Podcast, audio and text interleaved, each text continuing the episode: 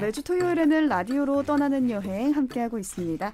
오늘도 우리의 가이드 매경 시티라이프 박찬은 기자 나와 계세요. 안녕하세요. 네, 안녕하세요. 네, 제가 궁금한 게 생겼는데 네. 이번 주 내내 비가 왔잖아요. 네네. 이 비 올 때 여행 기자는 어디로 가나요? 비가 올 때 오히려 더 떠나야 하는 숙명을 지닌 게 이제 여행 기자들인데 그러다 보니까 뭐 비가 오고 나면은 더 좋은 풍경 그런 데를 좀 찾아서 네, 취재를 가는 음. 편인 것 같아요. 이번 주에는 혹시 어디 다녀오셨나요? 비가 많이 와서 어디 제가 이번 주에만 어, 자동차를 얼마나 운행을 했는지 보니까 거의 1000km 가까이 어머 1000km 이상 운전했더라고요. 이 제가 폭우 속에서 정말 이 기름값을 내느라 제가 폭우보다 기름값을 더 걱정하면서 취재를 다녔습니다. 아 그래도 별탈 없이 오늘 이곳에 네. 나와 주셔가지고 네. 다행이고요. 오늘 네네. 다녀오신 곳들 소개해 주시면 되겠습니다. 오늘 네. 어떤 여행 준비하셨나요? 오늘은 아, 제가 제목을 이렇게 지어봤어요. 네.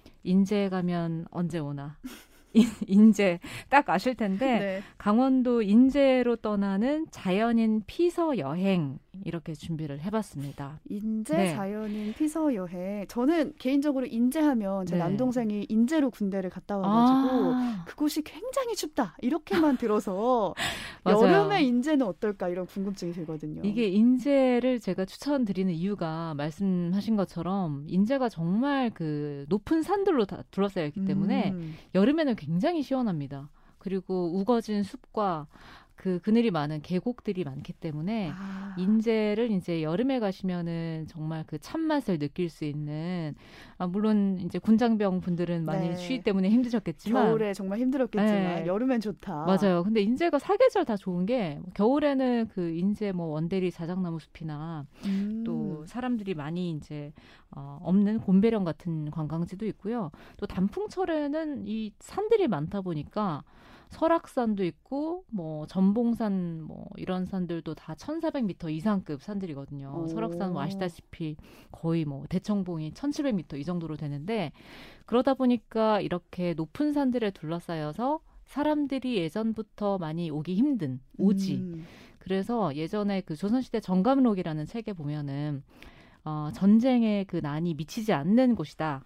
라고 할 정도로 그 심지어 임진왜란이나 그 6.25 때도 전쟁 소식을 몰랐던 분들이 많았다고 해요. 아, 이 정말 딱 파묻혀서 산 속에 네네. 아무 소식도 들리지 않고 맞아요, 정말 맞아요. 그래서 자연인 피서 여행이라고 정해 오신 건가요? 네네. 자연 속에 묻혀서 그렇습니다. 이 인제의 대자연 속에 묻혀서 여행을 할 만한 한적한 포인트들이 또 많이 있었고 네. 또 결정적으로 제가 정말로 이번에 캠핑을 약간 자연인 스타일로 하고 왔어요. 어. 그래서 오늘은 어, 인제 자연인 피서 여행 이렇게 이제 준비를 어, 해봤습니다. 네. 아까 그 제가 여기 산이 많다고 말씀드렸는데 뭐 방태산 같은 경우에도 한 1,400m 정도 이렇게 위치해 있고 음. 그래서 이 산줄기를 따라서 쭉 이제 계곡 같은 것들도 여기저기 이제 구불구불 많이 위치해 있고요. 그 서울 양양 고속도로 타고 가시다 보면은 그 고속도로 주변으로 이제 내려가서 물놀이 할 수 있는 계곡들이 포인트가 곳곳에 이제 위치해 있습니다. 음. 아, 제가 이번에 그 캠핑을 한 곳은 정말 여름이지만 어, 침낭을 덮지 않고는 잠을 잘 수 없을 정도로 어. 시원했던 네, 그런 장소인데요. 한여름에도 그렇게 추운 건가요? 예, 보통 뭐 산속에는 이제 여름에도 약간 서늘한 기운이 느껴지긴 하는데 제가 어디 캠핑 가서 그렇게 침낭을 둘둘 이렇게 내 생에 이런 적은 예, 없었다. 침낭 안에 쏙 들어가서 아주 목까지 침낭을 덮고 잔 적이 없는데 제가 이번에 다녀온 곳은 그 인제 원대리에 위치한 팜핑장인데요. 팜핑장 네. 좀 생소한데요? 청취자분들 아마 처음 들어보셨을 텐데 어, 여기는 그 농장을 영어로 이제 팜이라고 하잖아요. 네. 그 팜이랑 캠핑을 이제 합친 음. 그래서 일종의 자연 농원 여기서 얘기하는 게 그 생태 농원, 휴양 농원 이렇게 설명을 해 주시는 어, 그런 장소였는데요. 네.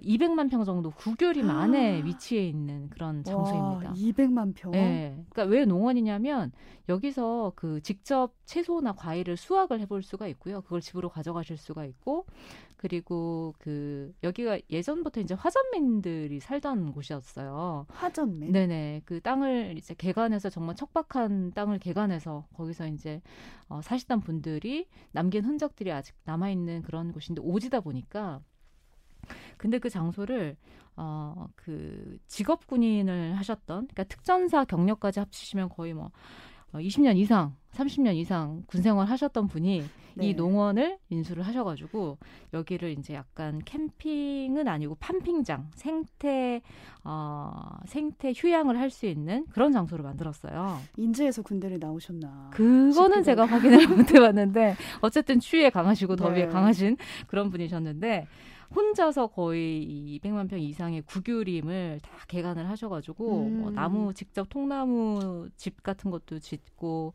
여러 가지 어, 캠핑을 할 수 있도록 그 모닥불을 만들 수 있도록 돌 같은 것도 이렇게 예쁘게 만들어져 있고요. 보통 일반 캠핑장 가면 사실은 그런 것들은 보지 못하거든요. 음. 근데 여- 여기가 제가 자연인 캠핑이 가능한 곳이다라고 한 이유가 뭐냐면 어, 세제나 세제나 비누나 샴푸 이런 것들을 쓰지 않습니다. 쓰지 못하게 하는 건가요? 아. 그 정화 시설이 없게 이제 친환경으로 유기농식으로 이제 운영이 되고 있기 때문에 그런 일체의 이런 나무들과 숲을 오염시킬 수 있는 것들을 음. 일체 사용하지 않는 화장실도 조금 불편하실 수 있고 하지만 그 모든 것을 상쇄시키는 200만 평의 숲에 대자연에 와. 둘러싸여서 이제 잠을 자고 온 그런 경험을 하고 왔는데요. 네.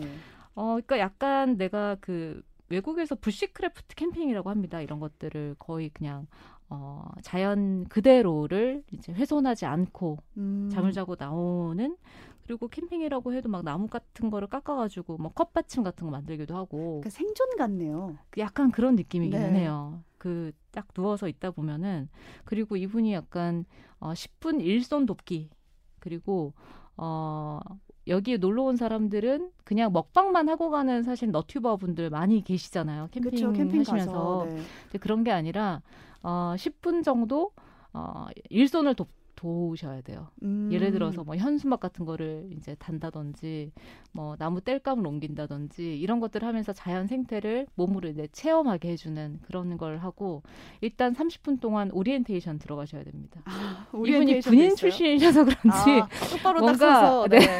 그러니까 강제로 일단 이 팜핑장에 들어가는 순간 여러분들이 아무것도 못 하시는 게 핸드폰이 통하지 않아요.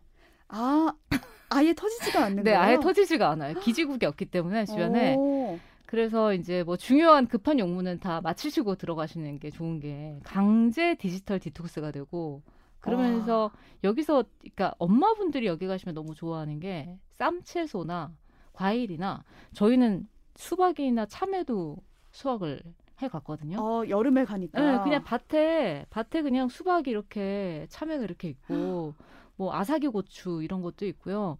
뭐 깻잎이나 상추 이런 거는 물론이고 감자 캐기도 직접 해볼 수 있는데 그런 것들을 이제 수확한 만큼 입장료는 만 원밖에 안 해요. 와, 잠을 자고 나오지만 저렴하네요. 네 하지만 10분 일손 돕기와 음. 이 농산물 수확 체험을 하셔야 그게 뭐 1kg에 뭐 3,000원 뭐 이런 식으로 이제 감자를 캐기도 하고 그래서 그런 것들을 프로그램들을 체험을 하면서 정말 내가 자연이 된 느낌 이런 것들을 그대로 느끼실 수 있는 게 바로 이 인제 원대리 위치한 판핑장이었는데요.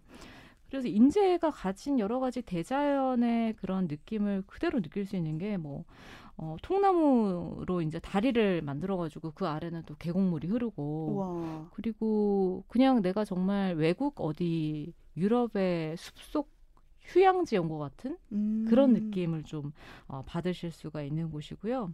뭐 멧돼지, 뭐 토끼, 사슴, 뭐 다람쥐 보는 거는 뭐 그냥 너무 자주 보는 일이고 어, 아무렇지도 않고 네네. 다람쥐 정도야 매번 네. 매일 보는 풍경처럼. 그냥 매일 친구예요. 화장실 가다가 보는 게 다람쥐고. 우와, 아이들도 굉장히 네, 좋아하겠어요. 아이들이 너무 좋아하는 게 어디 가서 이렇게 감자 캐는 해- 그런 그쵸. 거를 못 해보잖아요. 네. 저도 이번에 처음 해봤는데 호미를 들고 이렇게 V자로 이렇게 해야 되더라고요. 땅을 저거 이렇게 파서 그리고 너무 애기 감자들은 다시 조금 더 이제 더 크라는 의미에서 다시 어, 묻어주는 다시 심, 네. 그런 것들도 해왔는데 뭐 방울토마토, 뭐 수박, 참외, 쌈채소 이런 것들을 다 수확할 수 있으니까 여기 가실 때는 따로 마트를 안 들리셔도 돼요. 아, 오히려 사서 가는 것도 어렵겠어요. 가면은 이제 이미 네. 채소 같이 키워서 먹고 하니까. 그렇죠, 그렇죠. 더 신선한 네. 유기농 그런 채소, 갓채소들을 드실 수 있으니까 아, 하루에 두번 정도 이제 오전 10시, 오후 4시 이렇게 농산물 체험을 해 보실 수가 있고요. 그러니까 아이들과 함께 약간 생태 체험, 음, 뭐 음. 농사 체험, 먹거리 체험 이런 거를 해 보시기에 너무 좋은 인제 이제 힐링 캠프라고 이제 보시면 될 것 같고요. 얘기를 듣다 네. 보니까 여름 네. 말고 겨울에 갔을 때 어, 어, 떤. 활동을 할 수 있을까 싶네요. 겨울에는 또 스키나 썰매를 탈 수 있는 아, 그 200만 평이라고 하셨나요? 네, 그, 큰 중간에 곳에서? 그 중간에 이제 그 어, 약간 경사진 구간이 있는데 거기를 이제 썰매를 탈 수 있도록 스키나 와, 그래서 가면은 스키 슬로프처럼 만들어져 있는 구간이 있고 스키도 이제 빌려서 탈 수 있도록 썰매랑 스키 뭐 골프채 이런 것도 다 마련해. 놨습니다. 아이들도 좋아하겠지만 네. 어른들도 신이 나네요. 맞아요, 맞아요. 하지만 일단 오시면은 이 팜핑 농장에 대한 규칙을 미리 오리엔테이션 네. 들으셔야 된다는 거. 네. 어, 그거를 감안을 하시면 될 것 같습니다. 캠핑 후에는 박 기자가 또 여행 고수잖아요. 네. 노천 온천도 좀 즐기다 오셨다고요. 아, 원래 이 캠핑하고 나면은 굉장히 오- 그 온몸과 장비가 더러워지기 때문에 그렇죠. 그 게다가 피로가 또 팜핑이다 보니까 네. 농사일도 한 거잖아요. 맞아요, 맞아요. 저도 이번에 열심히 땀 흘리고 농사 일이라고 할 수는 없지만 어쨌든 농작물을 이제 수확을 해나 그쵸. 하는 경험을 해봤는데 그러다 보니까 여기서 근처에 또 어, 필레 약수터가 있습니다. 이 약수터 물이 나오는 노천탕을 이제 즐길 수 있는 온천이 있는데요. 필레 약수. 네네. 필레라는 여기서 이제 필여에서 온 말인데 이 계곡의 생긴 모양이 배틀 모양 같다. 배틀을 짜는 여인의 모양 같다라고 음. 해가지고 필녀 필녀 하다가 이제 필레라는 이름이 붙였는데요.